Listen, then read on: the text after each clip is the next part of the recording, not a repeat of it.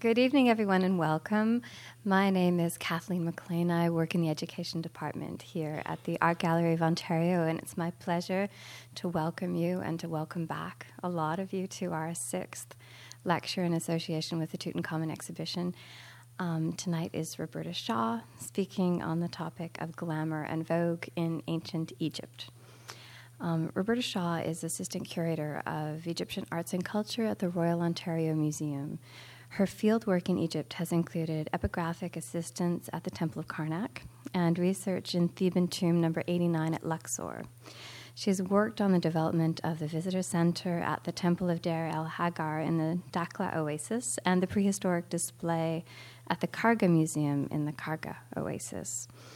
Roberta's exhibition work at the ROM includes the development of the Ancient Egypt and Nubia galleries, opened in 1992, and the traveling exhibition Egypt Gift of the Nile. She worked as a guest curator of the Canadian Museum of Civilization exhibition Mysteries of Egypt and co curated with Krzysztof Grzymski um, the exhibition Canadians on the Nile, which showed in Toronto, Paris, Poznan, and London. She was the assistant curator for the ROM showing of Egyptian art in the Age of the Pyramids and co curator of Eternal Egypt Masterworks of Ancient Art from the British Museum. She has consulted for the Bahrain Museum of Pearls, the American Research Center in Egypt, the American University in Cairo, and lectures on mummification, beauty, food, textiles, and the art of ancient Egypt. We're delighted to have her with us tonight, and I'd like to ask you to join me in welcoming her.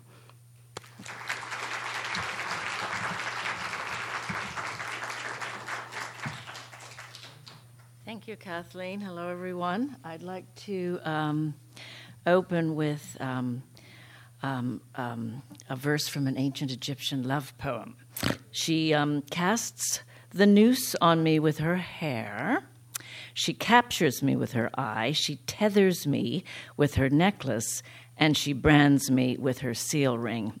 And I think uh, just looking at these two beauties here, you can see why this chap is completely enthralled, wrangled by his love, as a matter of fact. And the illusion, of course, is um, capturing. Um, a young calf and uh, bringing the calf down and, and, and branding. Lots of evidence for branding cattle in Egypt, done just exactly the same way that they're doing it out west today.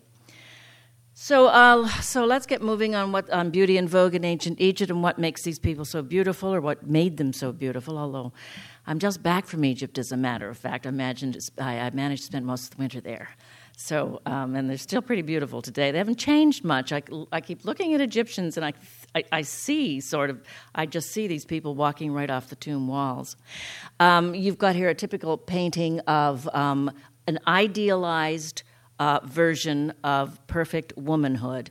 And this, of course, is in a tomb. Many of our paintings are, most of the paintings are tombs or temples, of course. And this actually is a daughter and mother in law. But as you can see, because they're there for eternity, they are in the perfect, um, beautiful form, and they're both essentially looking exactly the same age. Um, the difference in skin tone, I will tell you, is um, probably um, it's, it's an artistic uh, conceit. It's so that you can you can overlap figures in Egyptian art, and you just change the skin tone a bit. It has nothing to do with what is really the color of ancient Egyptians. It just makes it easier to distinguish between the two figures. This, by the way, I consider one of the finest paintings um, out out of ancient Egypt. It's um, an 18th dynasty tomb in the Theban area where where I have worked on on Tomb 89. Let's take a look at uh, what the Egyptians thought of as, as a good body, as an ideal body. And first of all, we've got Ranefer here from the Old Kingdom. And I think most of you probably at this point don't really need a lesson in history, uh, ancient Egyptian history, the great antiquity of it. Suffice to say, if i will refer probably to Old Kingdom, Middle Kingdom, New Kingdom, late period. And it's really easy history. Old Kingdom is 2500, Middle Kingdom is 2000, New Kingdom is 1500, and late period is around 1000. So you have these 500 year chunks um, when Egypt had these wonderful, glorious eras. This is an Old Kingdom's uh, two statues of the same official, and although um, um, again, here's here's your perfect male body, which is you know, pretty. It, it's young, it's youthful, it's taut, it's healthy. You know, of course, this is this is to be expected. Um, if you'll notice, um, Ranefer on the right is just a little softer in his body. You know that dividing line up the middle is just a little softer. His his his pectorals are a little softer, and he's he's just a little bit wider. Plus, he's got a longer skirt on. So in the Old Kingdom, the age came with a slightly softer body and a longer skirt on the gents, and it's just a recognition of of him in his youthful vigor and him in his success of old age. Old age was, you were supposed to be by then very successful and prosperous. And part of the prosperity, of course, is you were able to eat a lot of food and put on a little weight. But they always were constrained with that ideal body for eternity. These things are placed in tombs. You want to be perfect for eternity. Now, when they wanted to, they did they did depict weight, and uh, it's rare, but we've got an Old Kingdom figure here. This is Hemiunu on the left. He is the, the engineer, he's a prince, he's a son of, of, of, of Khufu, or son or nephew, and um, he was the engineer. He's a man in charge of building the Great Pyramid, and, and certainly a fat and happy cat, and unashamed to depict himself as he was. Um, probably had so much confidence after building that pyramid successfully. At any rate, he he is there. This is a an over life size figure, and if any of you went to the Old Kingdom show at the ROM a couple of years back, that figure was there, and it's certainly imposing. And, the, and on the right, we got um, a much a, a later figure, a New Kingdom figure. This is during the Amarna period the time of King Tut's grandfather. And this is Bak, and I've never you, really this is unique in, in Egyptian art is that great beer belly sticking out there, and his wife is certainly pretty prosperous herself. He is chief of sculptures, sculptors, by the way, so just showing it as it is, and maybe that had something to do with it. Got fed up with doing all those idealized bodies. Here is an idealized female body. Essentially, um, um, um, this little uh, Old Kingdom figure was in the Old Kingdom show as well. But I, I just love the I just love the straightforward body on this woman, and it again. You can see the woman, they, the pubic triangle is emphasized very often in Egyptian art, and that was for fertility purposes and advertising just what a woman's main task is. But uh, rather full on the upper thighs in the front, they seem to admire that and a very, very, again, tight, youthful, um, um, full breasts, of course, again, a fertility aspect to a female body. And um, this woman is actually wearing a dress. And what happens in Egyptian art is they seem to not want to hide the body that much. They want to make sure that a full, healthy body is with them for eternity. And there's no way anybody could operate in a dress this tight uh, unless you're just standing around for eternity. And I don't think they really meant it to be that way. It's just they didn't want to hide the body underneath. So let's cover up those bodies. And what are we doing with the cover up? Of course, ancient Egyptians dressed in in linen. That was the main product. More and more archaeological um, evidence is showing more wool is in evidence than than uh, we thought heretofore because a lot of bits of wool are turning up. And they had to have wool, although you layer in any in any cold climate, you just keep putting on layers. But linen's pretty cool, and Egypt is Egypt is pretty cool in the winter months. It gets down, you know, it's it, you're down to five above at night for a couple of months. So I'm sure they're wearing a lot of wool wool cloaks, but generally it's linen. Um, it's beautiful in bloom. You don't see it in Egypt anymore. When you're in Egypt, um, it's it's um, sugarcane fields, which are not really interesting. And I, the ancient Egyptian fields must have been just full of this wonderful linen fl- flowering for, for a lot of the time. It was quite gorgeous. On the bottom, you can see an ancient Egyptian depiction of pulling up the flax and. Um, that's on the left, of course, and basically, indeed, flax is pulled. It's not harvested or cut, it's pulled. So you get the flax is pulled, it goes through a whole process of retting and drying and soaking and all that sort of thing. Anyway, they um, certainly knew what to do with it. The first linen is showing up from archaeological records. 5000 BC is the oldest piece we have, so they learned to uh, manipulate it. And it was imported, apparently, um, from the um, West Asia, and uh, but they certainly um, learned to be expert at what they were doing. This is one of their major exports as well. Uh, we have the early um, weaving of linen, and you've got a rather awkward picture on the top, but basically it's showing you this illustration on the bottom, which in the early days, this is a Middle Kingdom depiction. Uh, women seem to be completely in control of, of, of the linen production up until the New Kingdom. So you've got a couple of women with a ground loom here. It, um, the nature of Egyptian art uh, shows it in an upright fashion, but you've got this ground loom. And for those of you who understand weaving, I'm not going to go into the technicalities of it. Two women are, are, are, are working the ground loom. One is doing the weaving, and the other is working the. Um, the, the the shuttle, the heddle, the heddle, the the shuttle, which lifts the the warp threads up and down. So then then um, they're they're and the finest finest linen is is is as good from ancient Egypt as good as anything they can do today. Here's a little model. This is in um, um, New York. It's again a Middle Kingdom model, and what you've got here is a woman's workshop, and they're um, um I am supposed to have a pointer. Let me, I don't, and let me see if I, yeah, I can use this. This showing up? Yes. Okay, you've got women here are, are, are getting the, um, the, the warp threads all lined up, and then will be transferred to the ground loom over here where the women will work on it. And women are. Um, there are some titles known from certainly all periods, sort of head of the house of weavers. Um, linen was just woven everywhere. They needed a lot of linen. That's what they wore. Um, they um, they did it at home. They did it in workshops. They had uh, royal workshops. They had workshops, ateliers, or workshops attached to temples. There is even a record of um, a town of artists that were building the the, um, the tombs of the pharaohs in the in the Valley of the Kings one chap uh, booked off uh, a day's work so that he could do some weaving. It seemed to be quite okay to do such a thing. Those records also show that a guy uh, booked off to, to, because he had a hangover. So, lots of reasons to book off work, and one doesn't know whether they got paid for it or not. I suspect not and they were quite open about why they were doing it. They didn't have to lie about it like we do. Anyway, the earliest the earliest dresses are rather odd, and this this this is come this comes from um, a, a, dig done in the early 1900s by the famous W.M.F. Petrie, who was the father of Egyptian archaeology.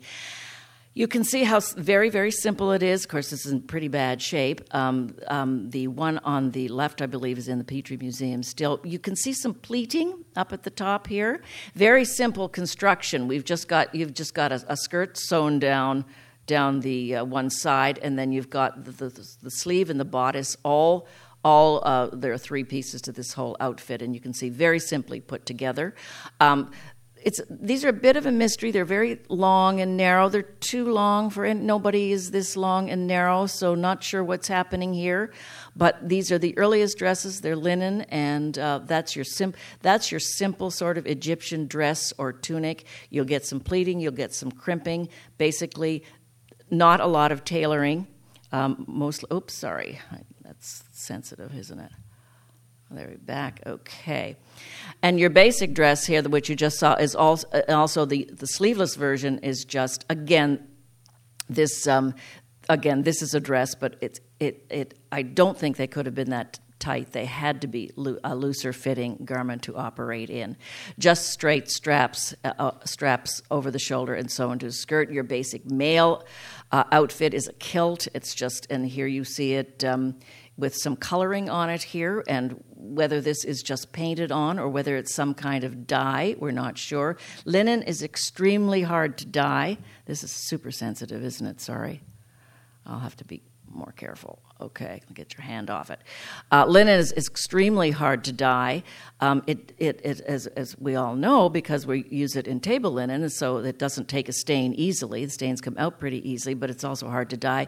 Egyptians didn't have that many materials for dyeing, probably woad for blue and ochres or, or, and madder for red. But they, as far as we know, they didn't have, or we don't know what they used for a fixer they must have had something because some color is showing up in depictions and in extant examples that we have. We are getting some blue striping, so there, there is some color, but generally, I think they had a hard time coloring linen, so they stuck to the white. You, your basic man's kilt here is just simply wrapped around a couple of times and then, then pulled up and tucked tucked up um, in the waist. Whether this is crimping or whether it's just the Egyptian way of, of depicting folding is again another moot point. These bead dresses are kind of interesting. There's no way you could sit down in these. These beads are made of what we call Egyptian glazed composition, or faience is a common term. Uh, we've got a lot of the, these beads in the museum, and certainly they, you can just crack them so easily. So no one could sit down in this dress. So it had to be ceremonial, worn over, prob- maybe worn over the linen dress, or worn over nothing at all. The Egyptians didn't seem to care much about nudity. Um, they were a little more open than, than we are. Very hot climate, maybe that has something to do with it.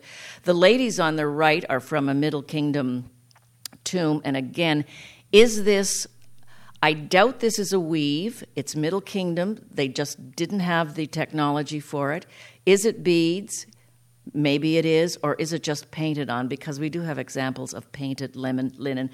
One of King Tut's um, tunics is painted. Again, not that easy to wear because I would think the paint would wash off. But again, these are tomb figures, they're idealized. Um, and probably it's a depiction of beaded dresses for these ladies to uh, spend eternity in all their glory. Now, coming in with the uh, on the upper right, we have male coming in with the new kingdom. You've got you've got Thutmoses III going off to sort of the Syro-Palestinian area of the of the Eastern Mediterranean, bringing back a lot of technology. And one of these is the huge upright looms. That's coming in from uh, the Levant. And now men are operating them because they're probably a lot harder to operate. And on the upper left, I've got some examples of, of foreigners, of Palestinian type foreigners coming in with these very colorful outfits. Um, this could be, now they were wool wearers in that part of the world, and this could be, of course, wool is easier to dye, easier to weave. Uh, is this, again, is this wool? But but the, the on the bottom is a tapestry woven piece of material, and a, the tapestry comes in again in the New Kingdom, coming into Egypt with all these. Well, I mean, some of these weavers are coming in as POWs, as a matter of fact. Thutmose III went forth and conquered and uh, brought back a lot of people who could actually do the technology. So, um, this lovely royal clo- cloak is, is, is, is part of that technology, and it is a tapestry weave. Um, here are two more examples of tapestry we- weaves, very complex, and, um, and um, again, in from the, the new technology is really taking off, and it's probably confined to the very wealthy and to the royals. Both of these pieces are royal, New Kingdom. Here's, uh, here's King Tut's cloak. Here's King Tut's cloak, and now that I'm looking at this, I'm not sure it is. I think it's Ka. I think it's another one. At any rate, that, that's my, my friend and artist rendition of King Tut on the right. This is how these cloaks were worn. It's a very, again, a very simple piece of technology. You've got a keyhole um, head and neck piece sewn up the sides with some bands, decorative bands sewn, onto the cloak, either in tapestry or embroidery. Embroidery is coming in at this time as well, and they're probably importing, importing embroiderers. Um, so if you've seen the Tut collection in Cairo, you, you see those wonderful bands of decoration on the cloak, and that's just the boy king all dressed up. And they would sash them like this, put them on and give them, put, put a nice colorful sash over them to give them a little flair. The simple people, this is what simple folk wore. And um, again, it's the standard. It's the standard um, tunic we called, and, and, you can see the construction there. Very, very simple, folded over, uh, neck with a couple of ties at the neck, and then a sash worn around it. And then, of course, the quality of linen made all the difference. It, everybody kind of wore the same style. There wasn't a lot of difference in style. Everybody was kind of stamped out with the same style. But the quality of linen, there were four qualities known by the, by the New Kingdom. That was sort of ordinary, which is almost like canvas. Thin, very thin, and royal. The royal was reserved for, of course, the royals for the and and for the temple uh, priests and staff. So, um, and and the royal linen is that diaphanous material that uh, we have a few examples at the ROM, and yes, you can certainly see your hand right through it. And just to show you some of sort of the typical male costumes that show up in the artistic repertoire, and they're just, again, there's not a lot of tailoring here. They're very simple. They're showing up as your, your simple kilt, and you've got three layers here. You've got an overskirt, you've got a, a kilt on top, and, a, a and an underskirt. Um, then this, there's all this kind of gathering we don't really know. It's it's all sort of folded and tied and and not not um, not tailored, and nobody really knows how these things are folded. All we, and, and, all we can do is surmise. Again, the gathering is it is it pleated? Is it gathered? Egyptians don't do folds very well. Everything is everything is. Um, very formal, very formal. Again, goddess here in her probably her beaded dress because she's a goddess, and we have a king here again with, and you can see this diaphanous material I'm scared to touch this. Sorry, this diaphanous material. You can see his um, you can see his under, underkilt right through this beautiful um, royal linen overkilt. Ups and down. And here is probably, this is one suggestion how by the 18th dynasty, by the New Kingdom, King Tut's time, now you're getting women that are dressing really, really wrapping a lot of diaphanous diaphanous linen around them. The suggestion at the left is from um, a textile book that I dug up. Our textile people helped me dig this up. I'm not sure this is right or wrong. We don't know exactly how it's done, but it certainly is giving the right effect, I think. Um, and of course, the fringe is there. This person was trying to follow the sort of the fringing. Some of the paintings kind of show the fringes. You can tell a warp, a warp and a weft fringe, by the way, from the paintings.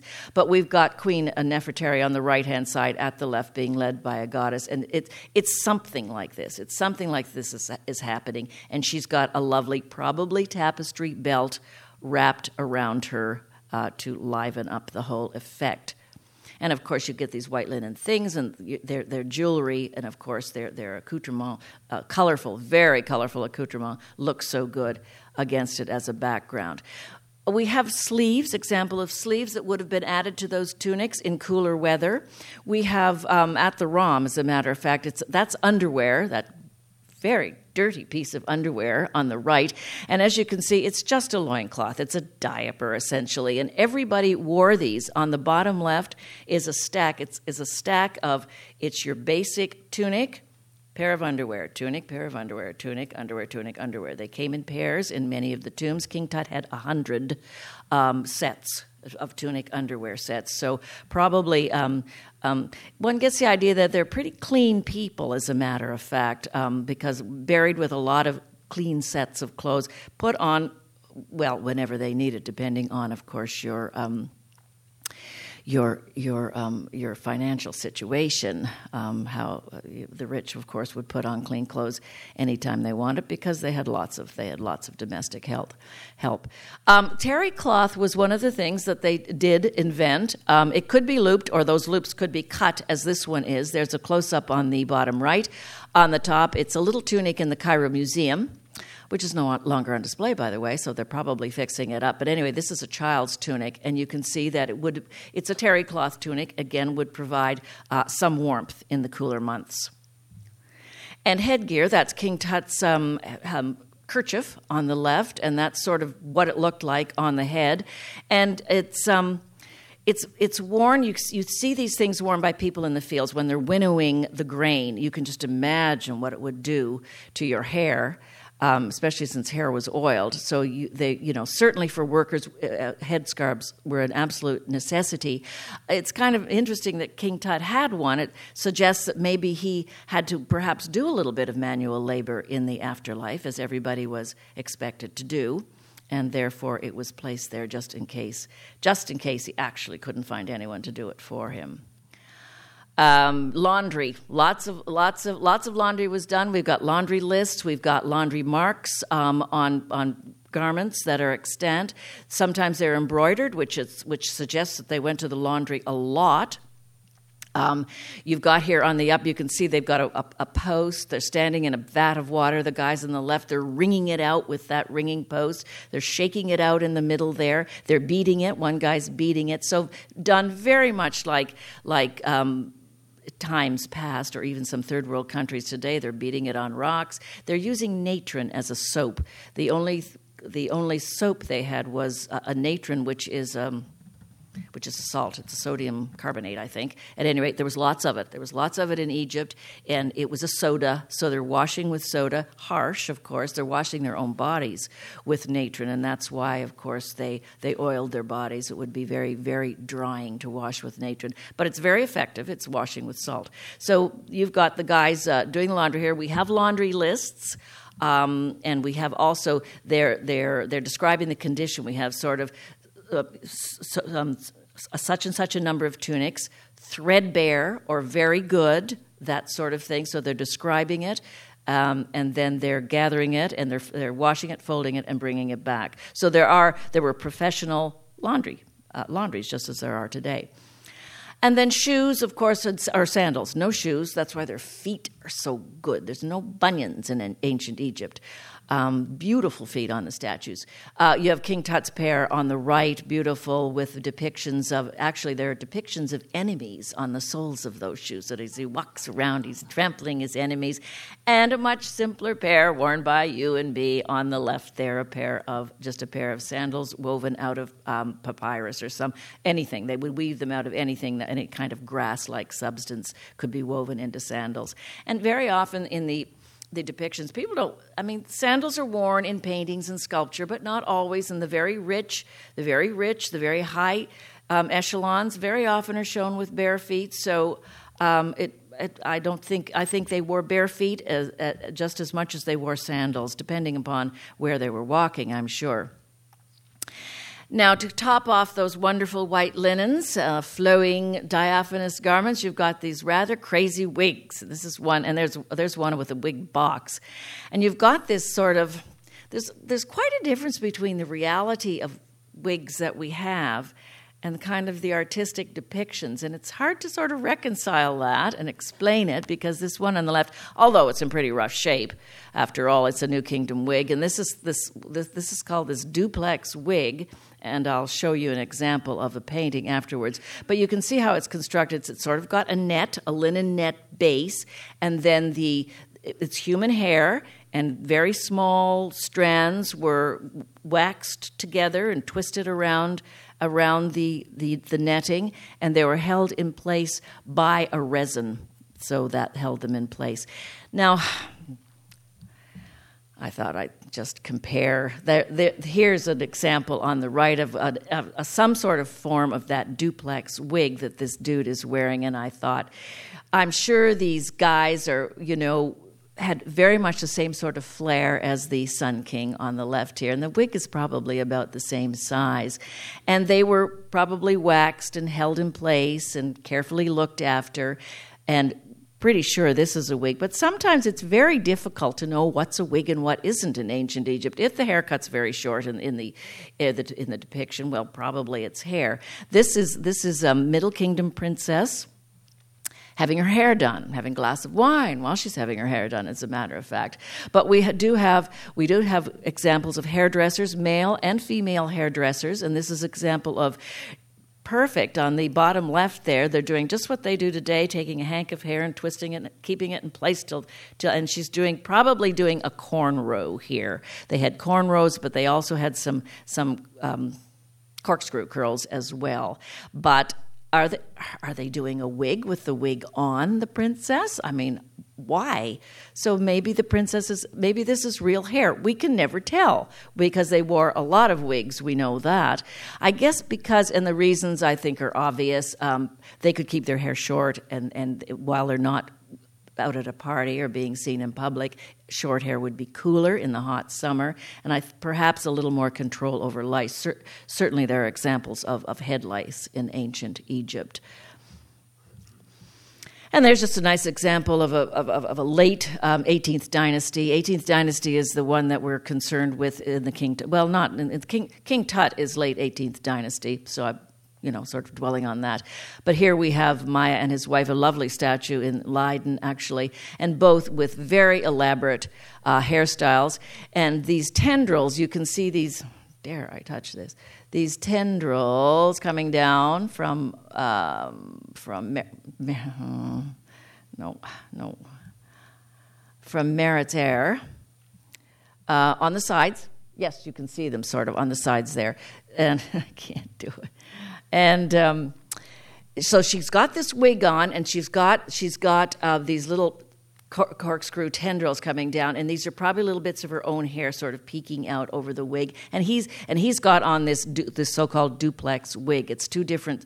It's it's it's these uh, very carefully constructed wig with with um, different kinds of curls.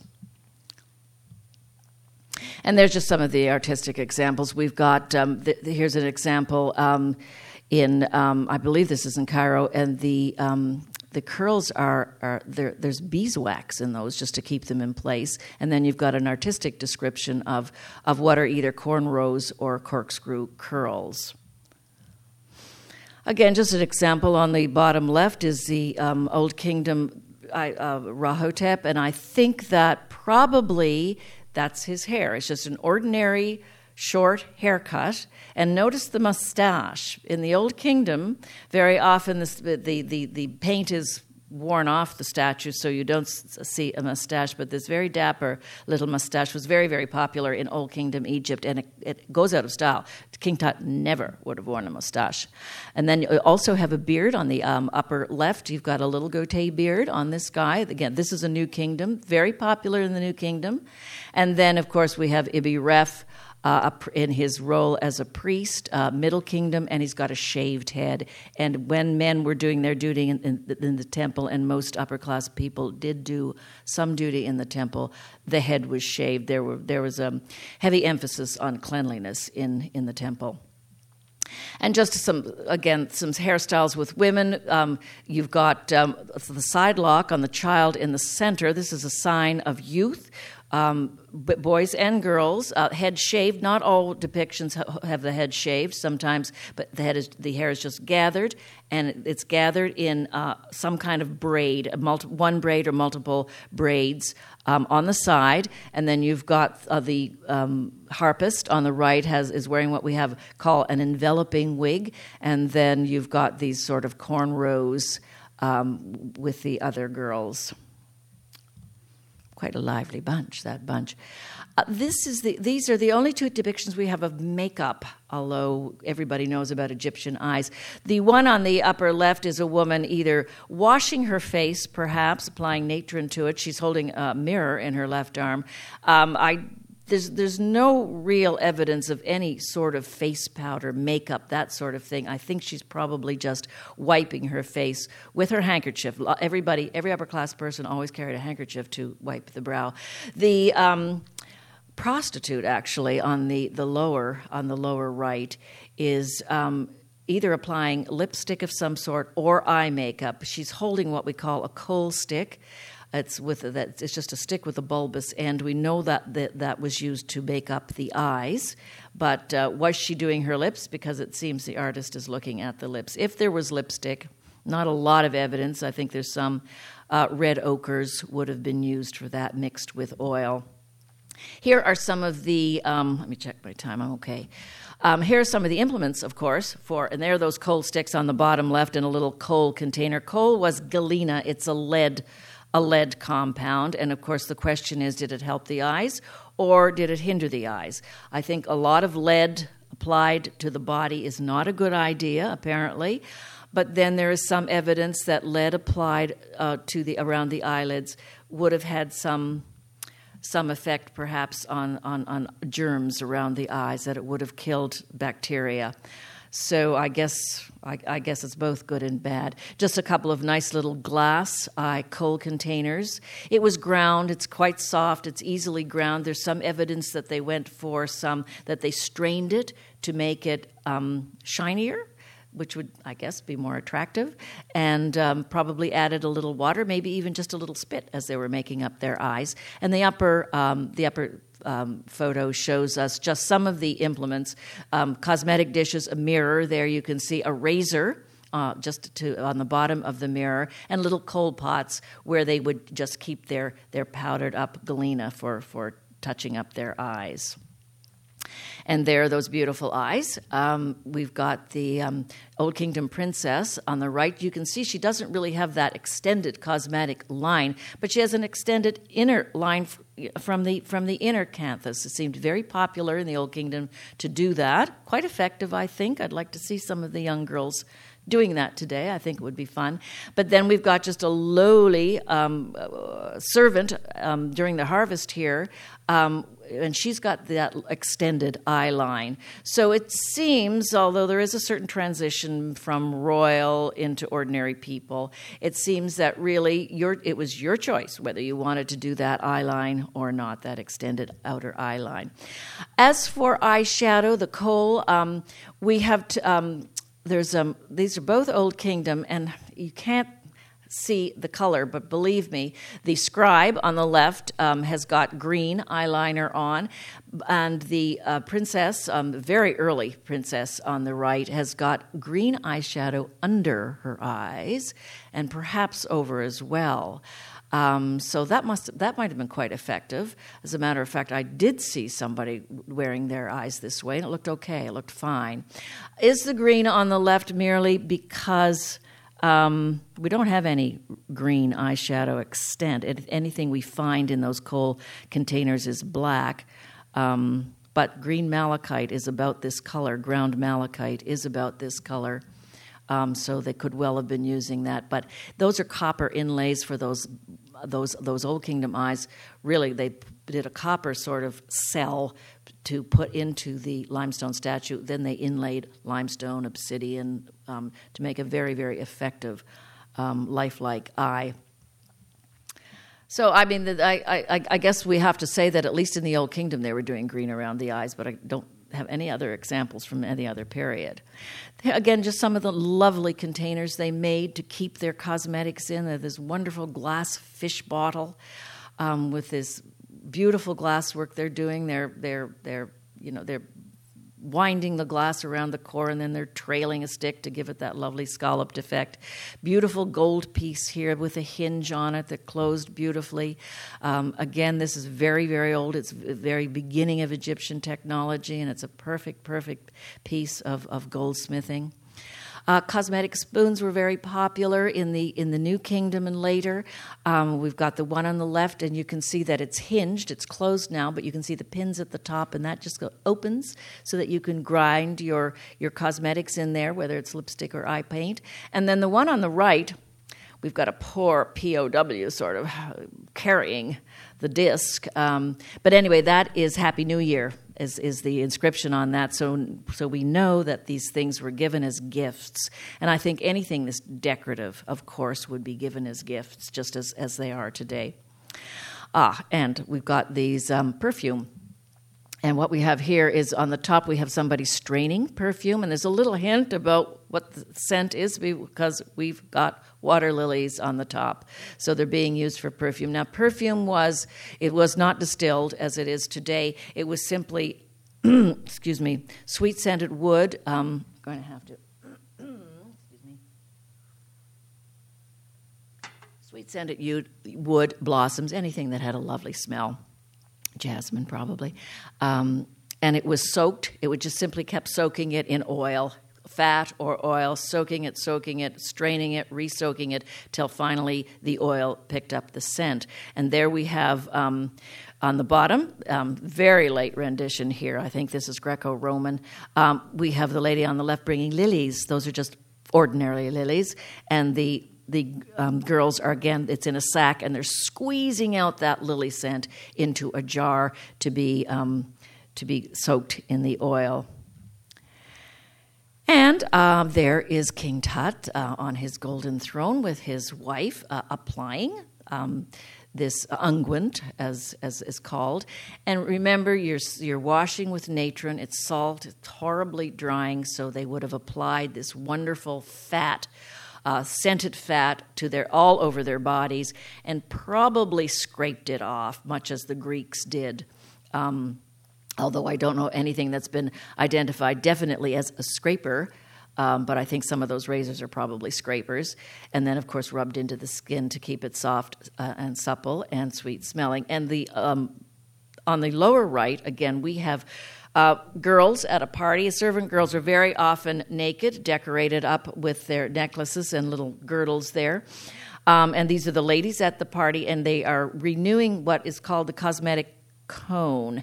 This is um, lots of ink spilled on this one. There are two. There are two schools of thought. The earlier one is what I learned years ago was there it's some kind of fat cone that sits in the top of the head and is perfumed. And as you have fun in the evening heat although it's probably more the afternoon heat that their parties took place it would melt it down all over your hair and all over your clothes and that's why the clothes are yellow. But i just they're a very clean people. I can't imagine them. And wigs are expensive uh, why are they going to guck it all up like that? The latest on this, and I'm inclined to agree with this, is this is just a depiction of perfume. I mean, the Egyptians were very concrete in their depictions. They wanted these ladies wanted us to know that these ladies are wearing perfume. You can't, and rather than doing fumes, which we would do, I guess, wouldn't we? They just they just did a depiction of of this this somehow it meant these these women were wearing perfume and that it was being renewed. So, um, and the woman on the left is having her wine renewed, and one of them is saying, no, no more. So, um, again, a typical party scene. And again, the cones are, are a moot, the, the cosmetic cones are a moot point. Um, mirrors, of course, everyone um, wanted a mirror to um, to put on that wonderful eye paint. And the one on the left is a Middle Kingdom from the tomb of, of, of, royal, of princesses. And that is silver, not in terrific shape, as you can see. Silver doesn't last as well as gold. The gold handle certainly last, lasted well. Silver, very expensive. It wasn't indigenous to, uh, to Egypt, so that had to be imported. And so extremely expensive, extremely rare in Egypt. They never really got into it for their for the, much for their jewelry, but certainly a good princess would have a, a, a silver mirror. There's a more ordinary one uh, on the right that's in our collection at the ROM. That's a wooden handle and it's a piece of bronze, uh, and uh, you can see that it is um, as um, corroded, but uh, and and but that can be shined up quite quite nicely. We could shine that up if we wanted to, and we have one on display. Uh, we have we have a. Um, a replica on display, just just at an angle that the kids can kind of look into, and you can you can do a lot with a bronze mirror. You can get your eye paint on. Um, and what was what, what are all these things kept in? Of course, they're kept in boxes. Egyptians, no closet, no no no dressers. Everything was kept in a box in ancient Egypt, and we got Old Kingdom on the uh, lower left, and that is. Um, favorites of ancient Egypt ivory, lapis lazuli, turquoise, carnelian, all inlaid there beautifully. The same with on the right, same materials with ebony, uh, Middle Kingdom princess, and a little tiny ordinary person one at the ROM, just a, some, some wood, but very, very nicely done. Ah, now getting to jewelry. So after you've got your wig and your white linen on, you're ready to really, really get into it. And um, These are the three, or the four favorite things for ancient Egyptian jewelry. Gold, of course, you can all see that. Carnelian on the upper left, cornelian, um, carnelian, cornelian in Britain, um, uh, which is a lovely red stone. And then we've got turquoise on the upper right, and this lapis lazuli, which is a beautiful cobalt blue stone. And again, this had to be imported, and the nearest place as far as we know, is Afghanistan. So it was coming in from earliest times, all the way from Afghanistan. Gold indigenous to southern Egypt and Nubia. Um, great new gold mines just found in Sudan, by the way, and about the same places the Egypt, ancient Egyptians were uh, mining it. So there's, there's a new gold rush on, folks, in, in, in Sudan. We thought it was mined out. Um, the uh, carnelian is very pretty common in the uh, western and eastern deserts of Egypt, and the turquoise is mined in Sinai. Extremely backbreaking work in in in, in the Sinai, and um, and uh, prison, uh, prisoners of war and criminals were often sent to the turquoise mines to get those. And very early on, um, the Egyptians learned to um, fake these things. They very by producing something we call faience or, or glaze composition. And really, it's just ground quartz and, and pigments are added, and we get, they were able to, you know, um, they were able to replicate those wonder well many many many different colors but certainly they could replicate uh, the the turquoise the the the lapis lazuli and the cornelian.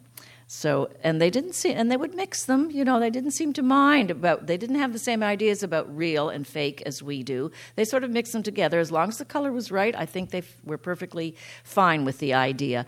And again getting into jewelry some of the technology here we've got um, um, tight control on the jewelry ateliers because you're dealing with gold, which is very precious, and your semi-precious stones. So on the upper right, we have we have a jewelry workshop there. You can see some of the items, those lovely broad collars that, and the little guy on in, in the upper middle there. Dare, oh, I can't do it. Um, sorry, I just it's just too sensitive for me. Um, on the uh, um, the upper left picture in the upper middle is the guy weighing gold, very carefully weighing the gold, some of the products below. They're drilling beads on the um, upper right. You've got a bow drill, and this, this is not a bead he's drilling. I'm cheating. It's the only photo I could find. He's just drilling holes in a chair, as you can see. But they did the same thing with beads a very fine chisel, and, a, and the, you got the bow, you wrap the string around, and you're going back and forth um, drilling the beads. And here are some of the beautiful examples on the bottom. You've got um, you've got your um, amethyst. These are Middle Kingdom beads. Amethyst was very popular in the Middle Kingdom. Went out of style. King Tut doesn't have any. And you got your carnelian. These are gold capped beads. The the one the carnelian ones there. So so absolutely beautiful work that they were doing. And here, here, this is this is the kind of thing they were working with to work their gold. Pr- pretty primitive, but they did pretty beautiful things. Have you seen? They're just doing a blowpipe, and then again, when when the the New Kingdom people went abroad and got that technology, that's when the um, bellows, the foot. They brought the foot bellows back with them, which raised the temperature so they could do a lot more, and now they could get into glass. The faience is lovely, but it doesn't. It doesn't. It's almost glass, but it isn't glass because the um, the blowpipe isn't hot enough. But now they can get into glass manufacturing here, which again is a is a borrowed technology from the Eastern Mediterranean. But they brought the foot bellows back and did marvelous things.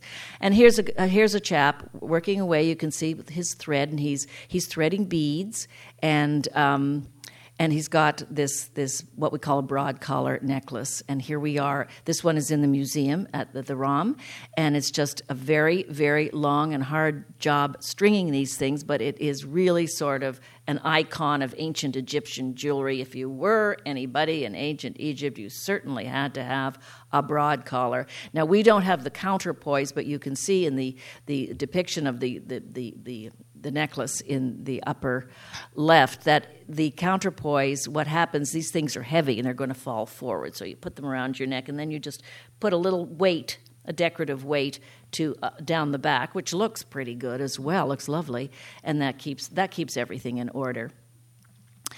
And um, is is is this is this millinery or is it jewelry? It's sort of jewelry. You've got these lovely gold gold beads. Again, this is a Middle Kingdom. Um, upper uh, the left is Middle Kingdom um, gold beads over your hair with this lovely gold diadem with inlaid uh, cloisonne bits of um, turquoise carnelian and lapis lazuli.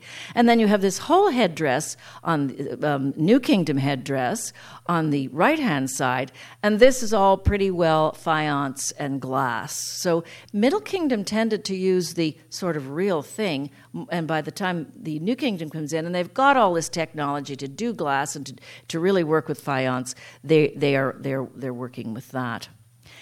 And Let's look at diadems. The one on the lower left is your typical sort of diadem that many, many people wore over their lovely wigs and a beautiful beadwork. We don't have a lot of beadwork extant from ancient Egypt. King Tut has some gorgeous beadwork, unbelievable. Fine, fine.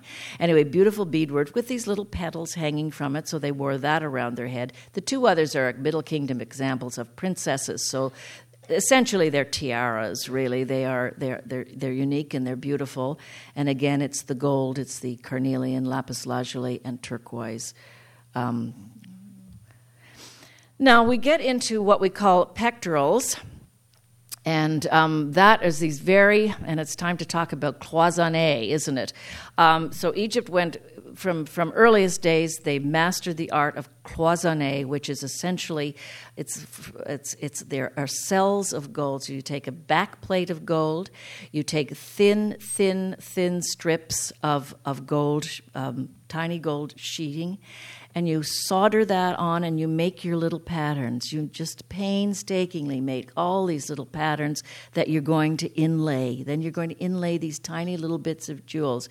It just would take forever. And they're soldered on. So you've got your plate, you've got your thin strip of gold, you've got it upright to make a cell to put your inlay in, and you've got a soldering there, and the soldering is is so good that there's eh, there's no there's no um, there's no evidence of how it was soldered. There's it, it's like a weld. It is so good. It's like welding, and um, we're not sure exactly how they did it, but um, the Metropolitan Museum did some research a number of years back, and they think it was called it's something called colloidal hard soldering. I'm not going to get into the whole. It's it's got something to do with pasting it on with ground malachite and it's the chemical composition of malachite. And you, pay, you, use malachite in your paste, paste it on, and when it reaches a certain temperature, and I forget what that temperature is, and there's two temperatures involved. And first, the malachite unites with the gold, and then,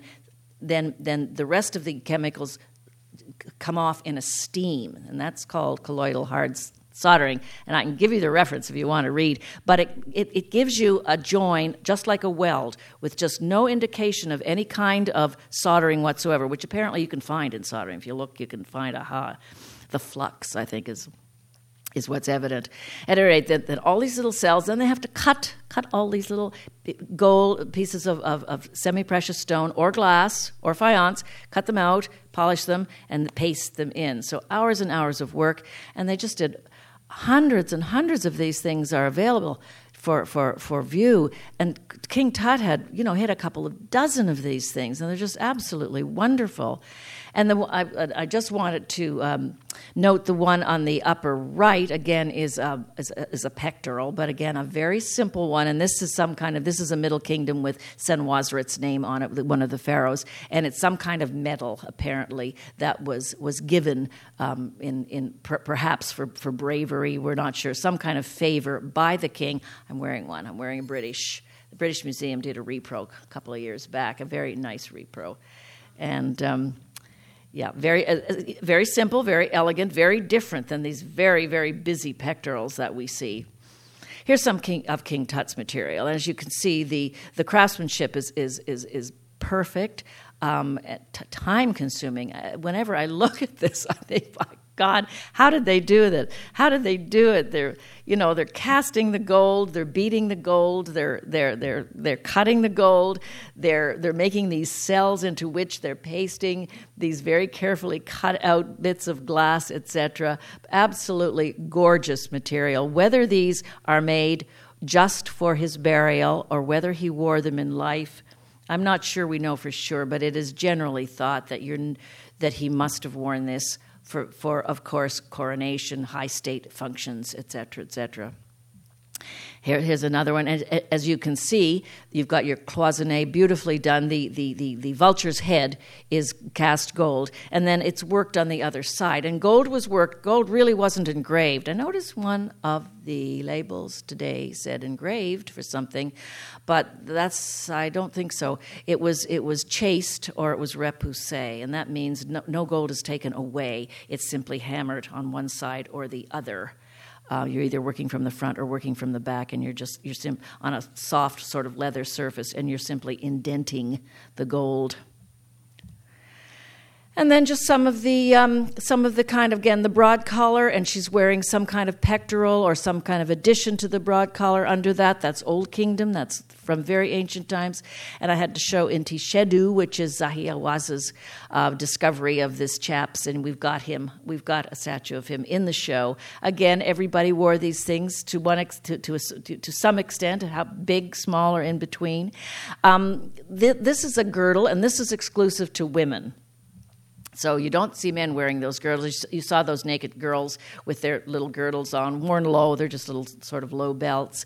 And um, we the one on the left is in the ROM, and we've got we've got these little sort of wallet beads, which just seem to show up in girdles. They're kind of a variation on a cowrie shell, which in which in most cultures is a fertility symbol and worn generally just by women.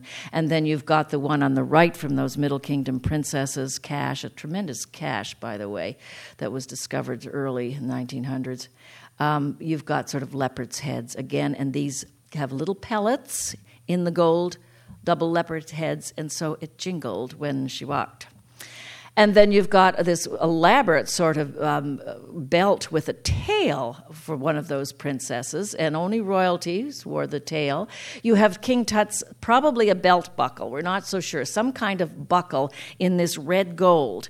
And a number of there are a number of items in King Tut's repertoire that have this blush of red on the gold, and we're not. But some perhaps the introduction of iron fool's gold, iron pyrite um, in the final stages, not sure. And then a typical man's belt there, just an ordinary belt, but it's it's got a, um, a base of gold upon which is placed a beaded a beaded um, back, um, addition. And then, of course, again, you've got this cloisonne inlaid buckle.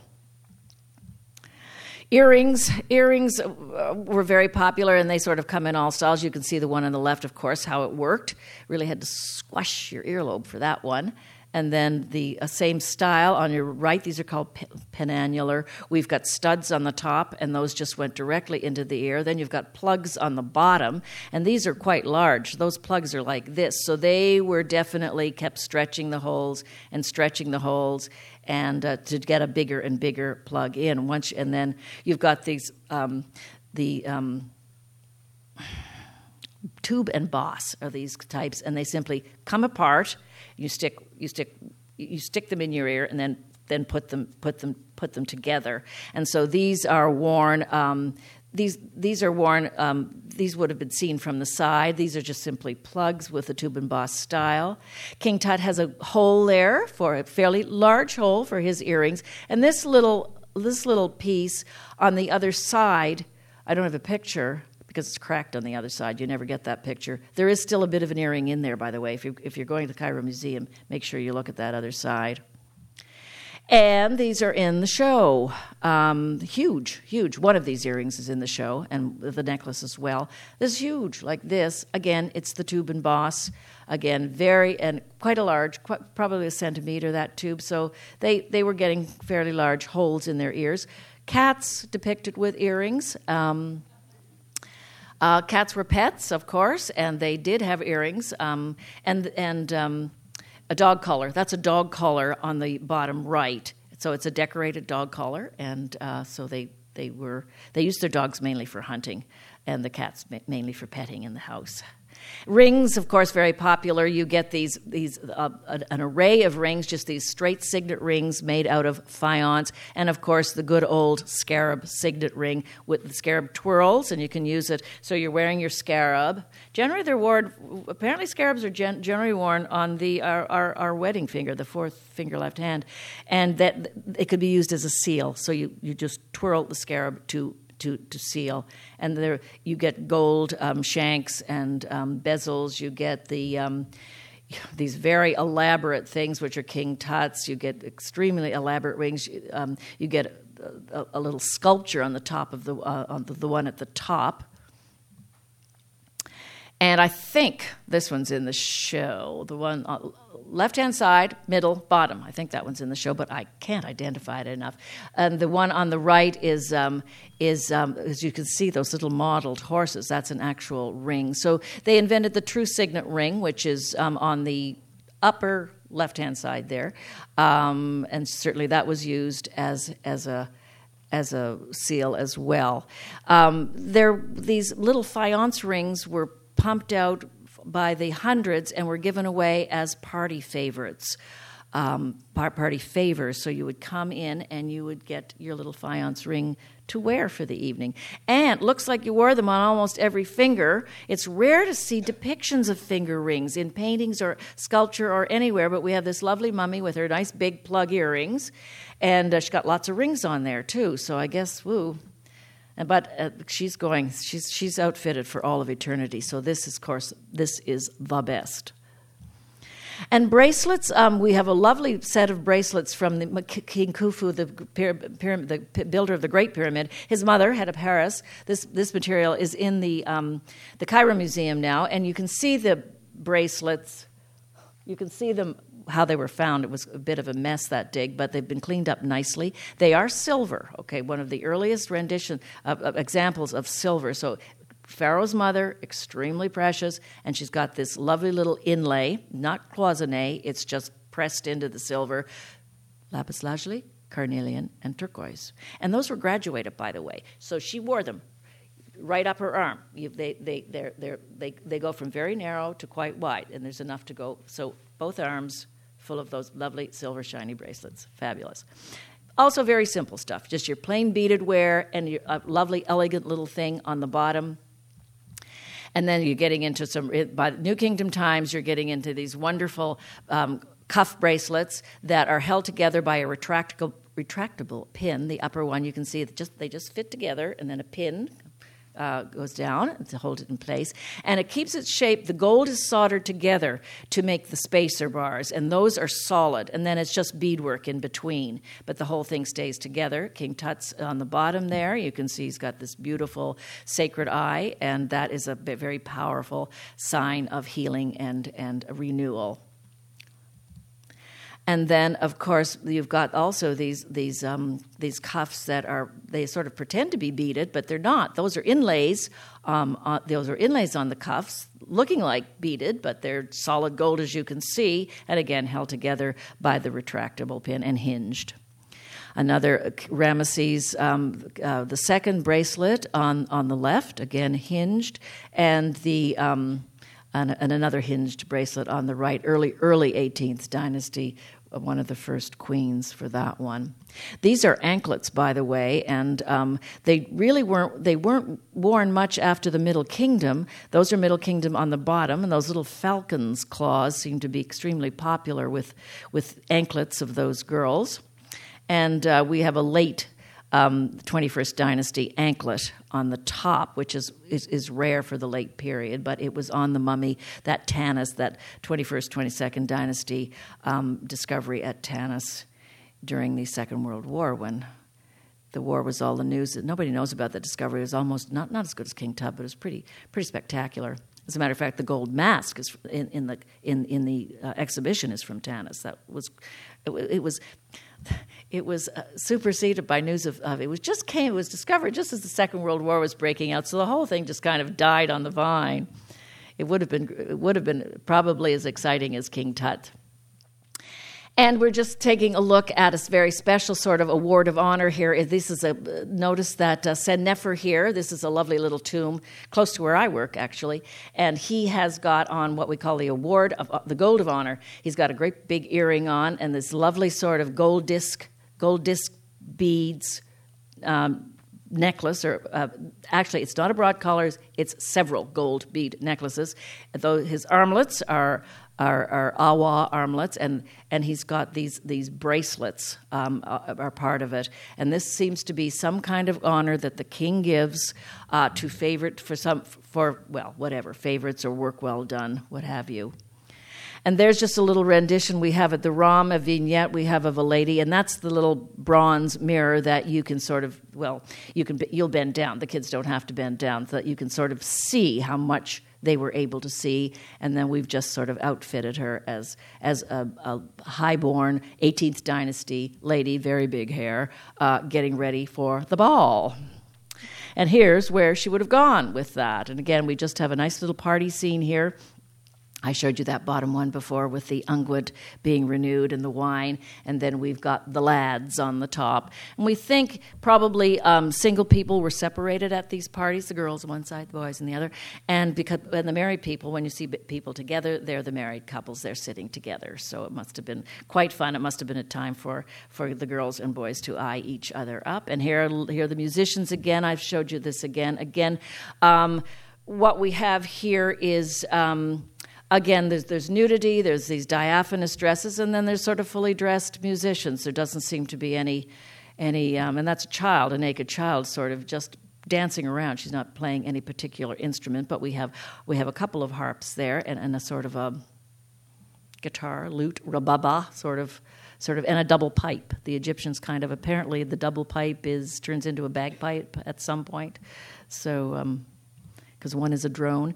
And I'll end with again just this lovely. Um, uh, people at a party. These these are tomb scenes. Of course, they're at their own party for all eternity. They are dressed to the nines because that's the way they're going to spend eternity.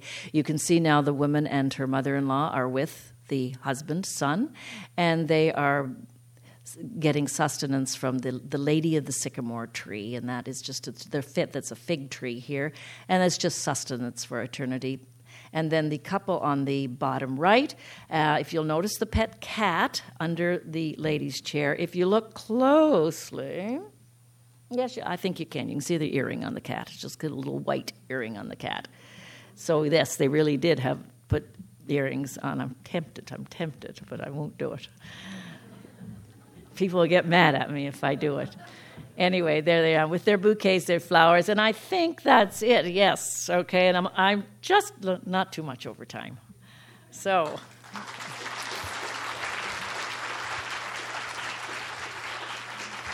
Wow. Um, thank so, you, Roberta. Questions? Yeah, uh, I think um, we have uh, a few minutes for questions. I do ask you to use the mic if you can. If you raise your arm, I will I will deliver it to you with Mach speed. Okay. Hi, thank you so much. Um, I was at the show a few weekends ago and I noticed the magnificent, um, the women's sort of crowns, as well as the earrings that looked like poppy pods. They, poppy they, almost the shape of a thistle or a poppy pod. And one, one example was presented here. And it crossed my mind. I wondered if that was what I was looking at. And some of the flower motifs also had notably the shape of what you would think of when you think of a poppy flower. Those are generally referred to as cornflowers. Egyptologists have been reluctant to pursue the whole poppy heroin drug aspect of ancient Egypt. I think there's a lot more there than we've talked about. Um, because certainly they had poppies.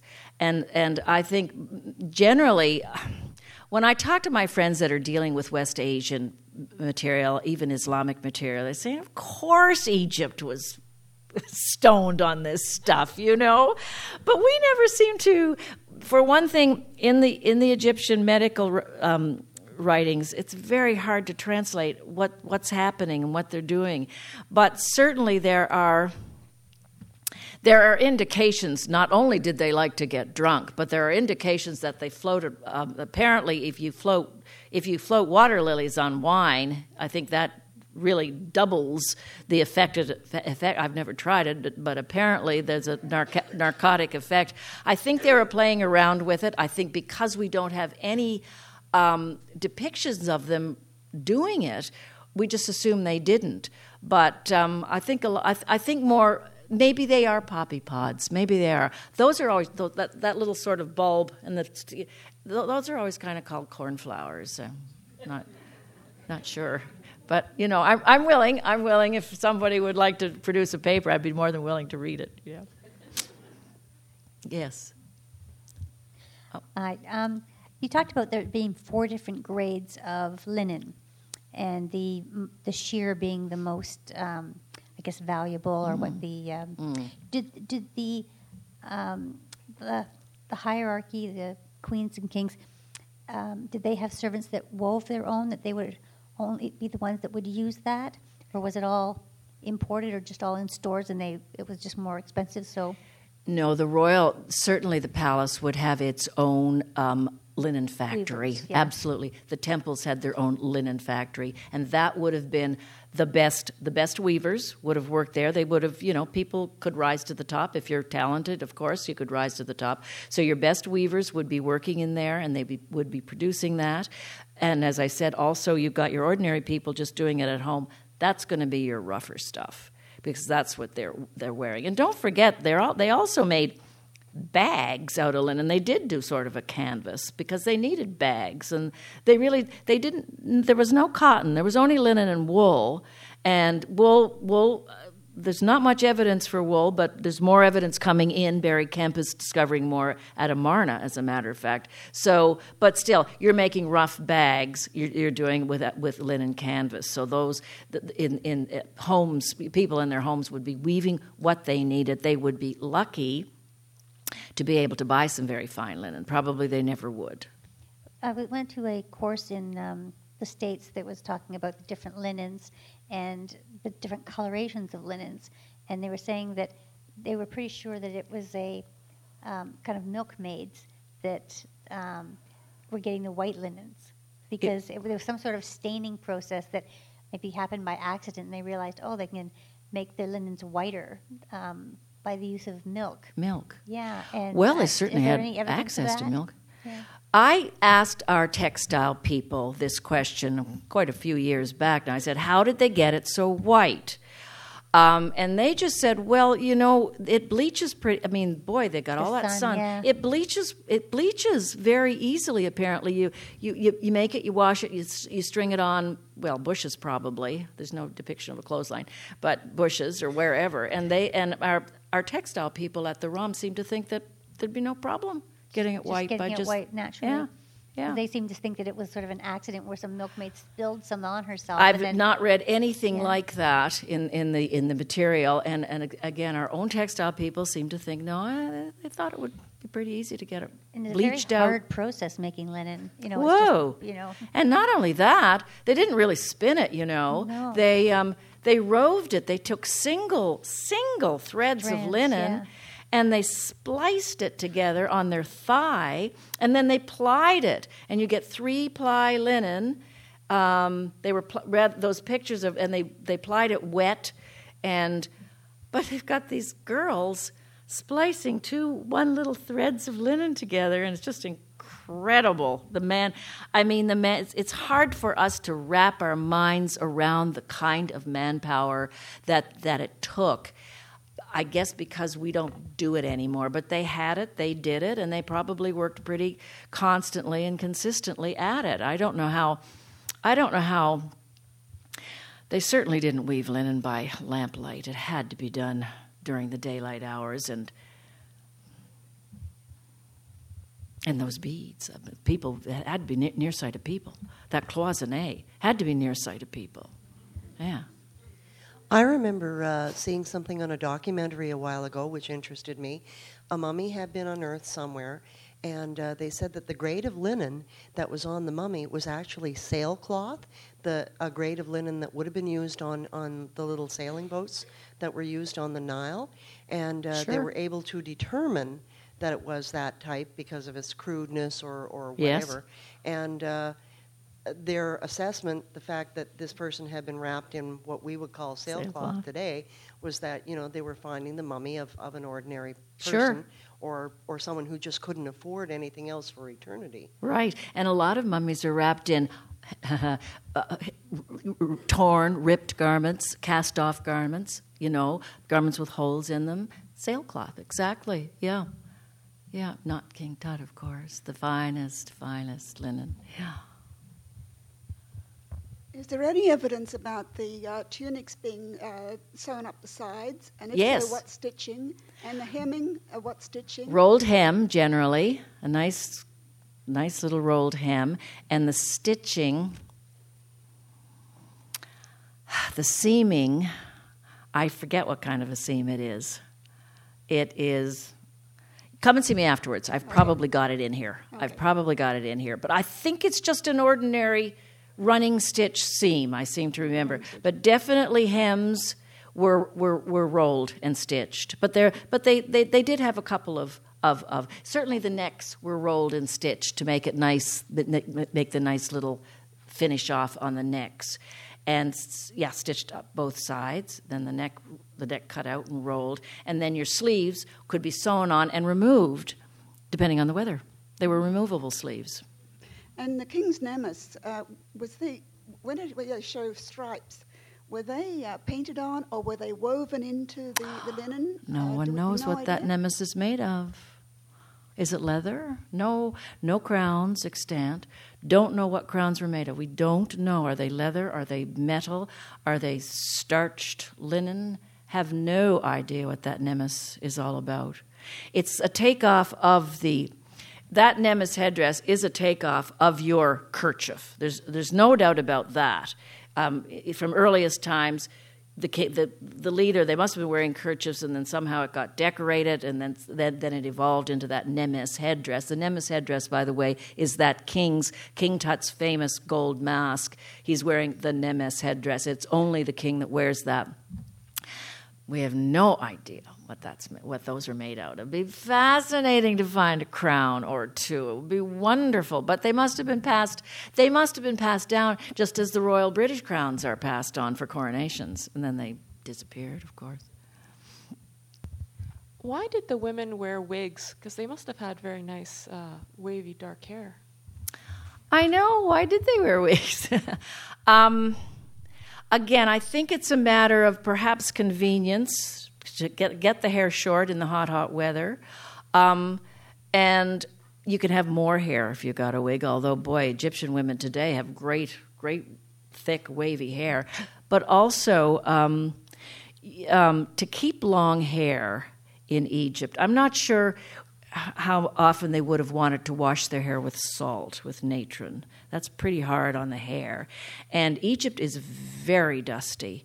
Hair becomes matted you know, you know, after, after, at the end of the day, my hair it's kind of st- sticking out. And the little village kids who sort of never wash their hair, their hair is like after you know, with all that dust, the hair just kind of sticks straight out with that dust, you know. And there's always this fine dust in the air, so hard to keep hair. So I have a feeling that boy, the wig was where it was always available, always ready. If you weren't quite ready if you yourself, and again, hard to wash the hair. I mean, it was hard it, until the invention of shampoo in what the 19th century, even the 20th century, is it? Our our our great grannies had a hell of a time with keeping their hair clean and washing it. I'm interested in the cloisonne. What is the difference between the Chinese cloisonne and the Egyptian cloisonne? I don't know enough about Chinese, but I know they're the only people in the world that are doing it now, are they not? They still have the cheap labor. But I think it is essentially the same. But I don't know what I don't know how they're soldering. I don't know how they're they're building their cells. But they are doing the cloisonne. Yeah. Are are they uh, doing it with uh, gemstones? I, I don't seem to see many gemstones in the Chinese cloisonne, and I thought the the vision was with copper wire rather than mm, um, maybe gold. it is. I'm, but i'm not sure. But you've got me there. I really have not looked into the china google it when i get home i guess. Um, no i haven't looked into chinese cloisonne all i know is i think they're the only people left in the world doing it. And you're probably right. It's probably done with ri- wire. The egyptian is not. Mm-hmm. it's done with they just cut out those thin sheets of gold or wire well square wires of gold, I guess you could call it, and, and soldered it on. So then, is cloisonne uh, a technique of jewelry making, and who invented it? Well, I guess the Egyptians did.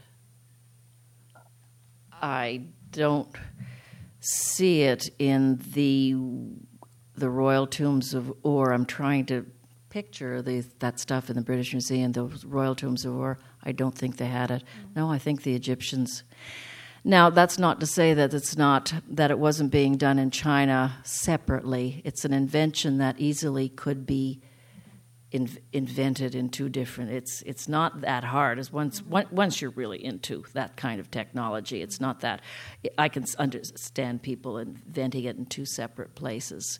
But um, maybe the Chinese was always wire. I don't know that, but the Egyptians certainly not wire. Although they had wires and they did marvelous things with wires. And we're not sure how they made their wire. Did they pull the gold through a hole in a hard stone? Maybe. Again, we don't know. And they had granulation, these tiny, miniature little beads of gold. How did they make the beads? We don't know. How did they make the beads? Did they find them that way? And then you've got to stick them on in these beautiful little beaded pattern, and then you've got to solder that. Or there's, there are some mysteries about Egyptian technology and gold working in particular. It is so fine, it is so good that, you know, maybe it did come from outer space. Yeah. Thank you. The pyramid builders brought it with them. I just wanted to comment on back to the wig um, uh, conversation before it changed to the jewelry. Um, did the women, do you think, spend maybe more time in the temple shave in the, with their shaved heads that um, it, there was cause for them to be wearing wigs afterwards when they left the temple? There isn't any evidence of women in the temple shaving their heads. We have no depictions of, of female priests with shaven heads. Female priests are pretty rare, um, although they do exist. Um, females were more or less um, they were in charge of certain aspects of the temple, of certainly the the, the uh, weaving studios, um, but they they really did not get as high up as men did. They served in the temple. Generally, they served in the temple as um, sang in the choir, sort of thing. You know, rattled that that sistrum and sang songs, and probably um, integral part, of course, of the of the ceremonies. Uh, singing was very much part of it, but did not serve as as as, as priest of the day or priest to offer the offerings. Uh, there was a time where the, there were female high priests, and definitely they, they would have been serving um, because they were in charge of the Temple of Karnak. But that's rare. That's kind of an anomaly. That's a late development. So no, no can't imagine. Very hard for a woman to shave her head, isn't it? In any era. Yeah, I don't. No, no, certainly no depictions of a woman with a shaved head. Hello. Can you recommend a book that would show a good book that would show have good pictures of Egyptian jewelry? Yes, yeah, there are. Um, there's a um, well, there are two excellent books. Um, there's Carol Andrews, Egyptian Jewelry.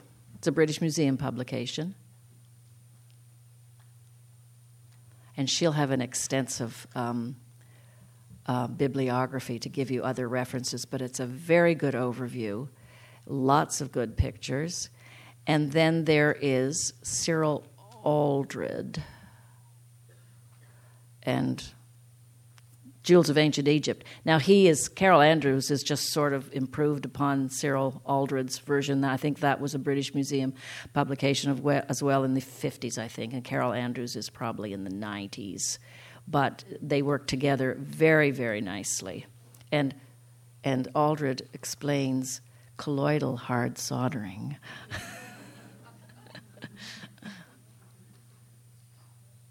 okay. Thank you so much, Roberta, for showing us all of these wonderful objects and depictions of objects.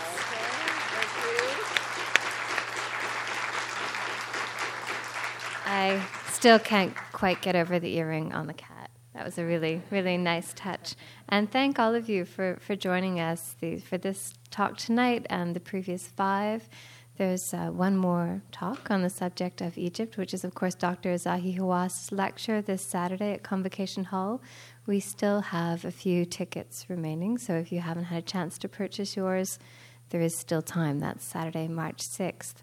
And um, our next talk in this space, Jackman Hall, is March 24th. Dietmar Elger, who's a German curator and writer, has written a biography of uh, German painter, contemporary artist Gerhard Richter. So I hope to see some of you then, and uh, thank you for coming out tonight.